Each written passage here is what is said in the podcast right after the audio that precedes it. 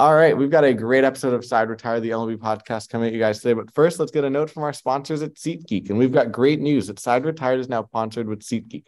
For all ticketing needs, go to SeatGeek.com and use promo code Side Retired Pod in all capitals for $20 off your first order. We've got you covered from all things ranging from Major League Baseball games to Taylor Swift concerts. And yes, this means we're officially taking you out to the ball game. And now for today's edition of Side Retired Podcast.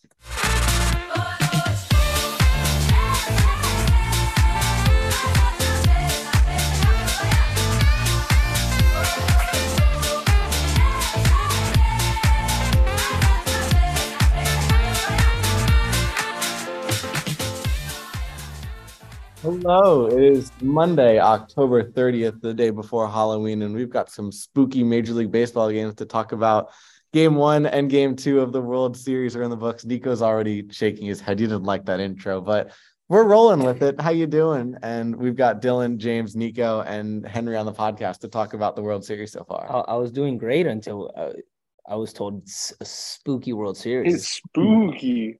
It is But- spooky because we've got two teams I don't think a lot of people expected to be in the World Series. Absolutely not. I still have to wear my freaking Yankee jersey. that is true. That'll be look out on the side retired Instagram. That'll be probably some point later this week, Wednesday or Thursday, and we're excited to showcase that off to you guys. But we're gonna be talking World Series games one and game two, and then previewing game three. We'll also have a couple other content pieces out relating to some of the managerial changes. The Red Sox hired Craig Breslow, so be on the lookout for that on our social medias. But the podcast today is just gonna focus on the World Series. And I guess let's go in chronological order.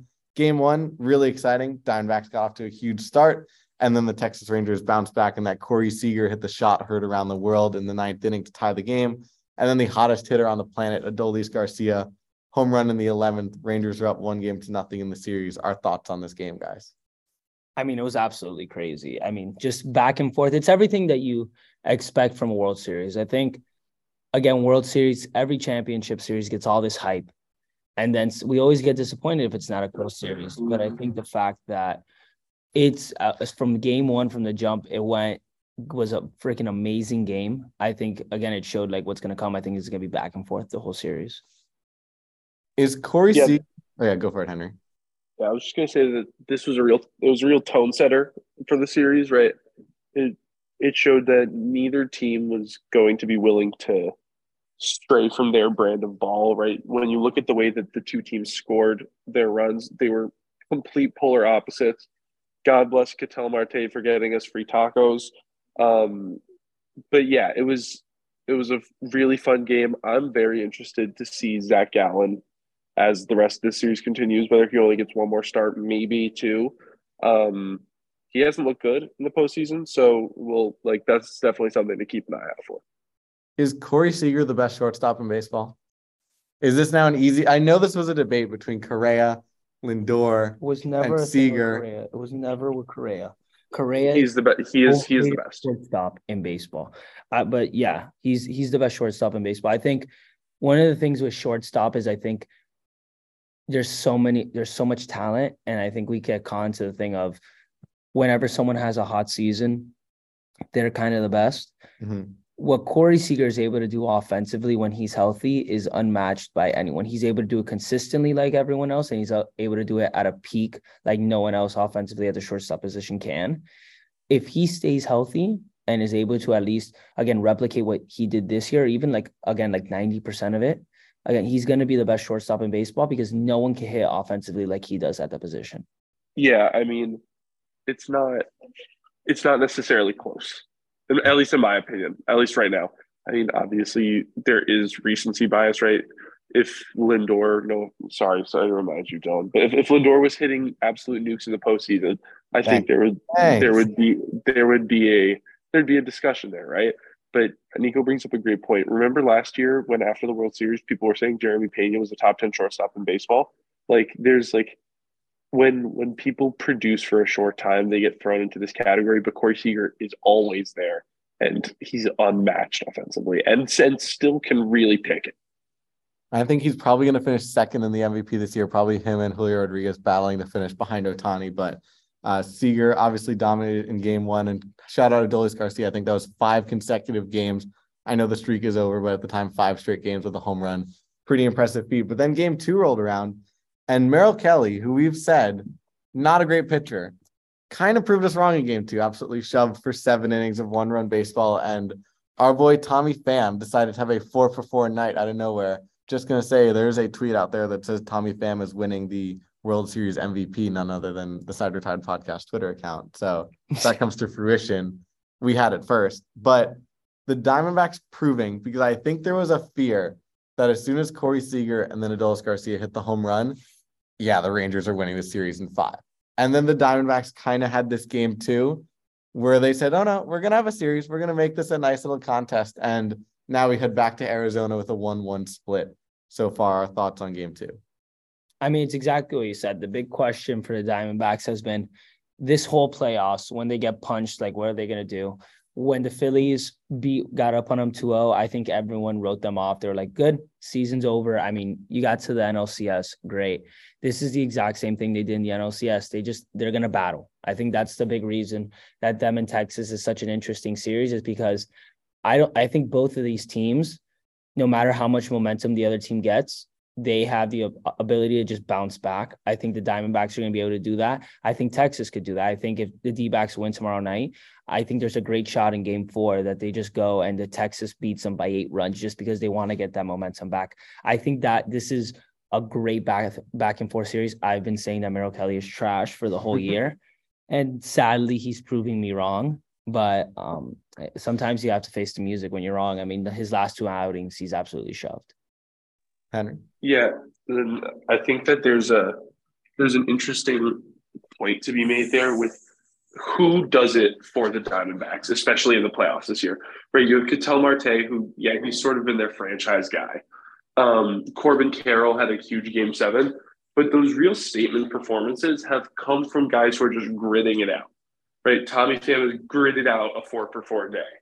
Um, Brandon Pfaadt has been gritting out quality starts and dominant starts for this team. And frankly, when you're going against Jordan Montgomery, who's been unreal this postseason, that's what you have to do. You have to be gritty. You have to fight in your at bats and run his pitch count up. He was what, like 80 pitches to start the fifth inning. Like that's what you have to do against a guy like that. And and yeah, they got it done. And the Rangers, not that they can't keep up for the whole series, but in this game they couldn't really keep up and that's sort of how the Diamondbacks have to move. And now the series does head back to Arizona for the aforementioned Brandon Pfaadt will be pitching in game three. He's facing off against the guy that has struggled the most this entire postseason, and that is the rookie versus the vet, Brandon Pfaadt against Max Scherzer in Arizona. He returns home to the team that he faced or that he played his career to begin with out in Arizona. Confidence level in Scherzer, confidence level in Pfaadt. Nico, take it away. I mean, it's again, I don't really have a lot of a lot of confidence in either of them. I think the question is, are we going to get the Brandon Pfaadt that we're seeing in the postseason, or are we getting the Brandon Pfaadt we're seeing in the regular season? And then with Scherzer, it's like, are we going to see the Max Scherzer that we all know and love that goes out and competes, or are we going to see what we've seen this postseason? I really don't think I can put stock in any of these two pitchers or on a team because there's a good chance that Pfaadt's reign goes to a screeching halt and he gets tagged, and Scherzer just keeps on what he's been doing this postseason, gets tagged. At the same point, they can both shove, but I have zero clue where this game is going to go because I don't know what these starting pitchers are going to do. All right, James, since I think James is now on the call with us, your thoughts on the game three matchup coming up? Yeah, I think it'll be a good game. You know, everyone continues to doubt Scherzer. Uh, I think eventually we're we're bound to see a Scherzer esque performance. Um, but you know, the Diamondbacks are playing good ball. You know, it's their first World Series game at home since 2001. I'm going to say the Diamondbacks take this game three, uh, a pivotal game three. And just just to say it, you know, I have been on my last couple predictions. I've been on point. so uh, just, you know, stay with me. Are, are we finally? You just said they've been playing good ball. Is this? I've never heard that before. So is that a type of ball that a good team plays, or is this a you know. No, they've just playing some good ball, like for the Diamondbacks level of quality. Uh huh. Well, we'll see what happens there. Henry, your take on game three. I mean, I I personally feel like you can put more stock in Brandon Pfaadt, right? I I will be interested though to see how Scherzer performs simply because of the dimensions of of Chase Field. Right? It's obviously when the when a professional baseball player gets a hold of a ball, there are not going to be many parks that can hold it, especially with some of the guys. Like if Gabby Moreno gets a hold of a Max Scherzer slider, it's not it's not being held in by Chase Field.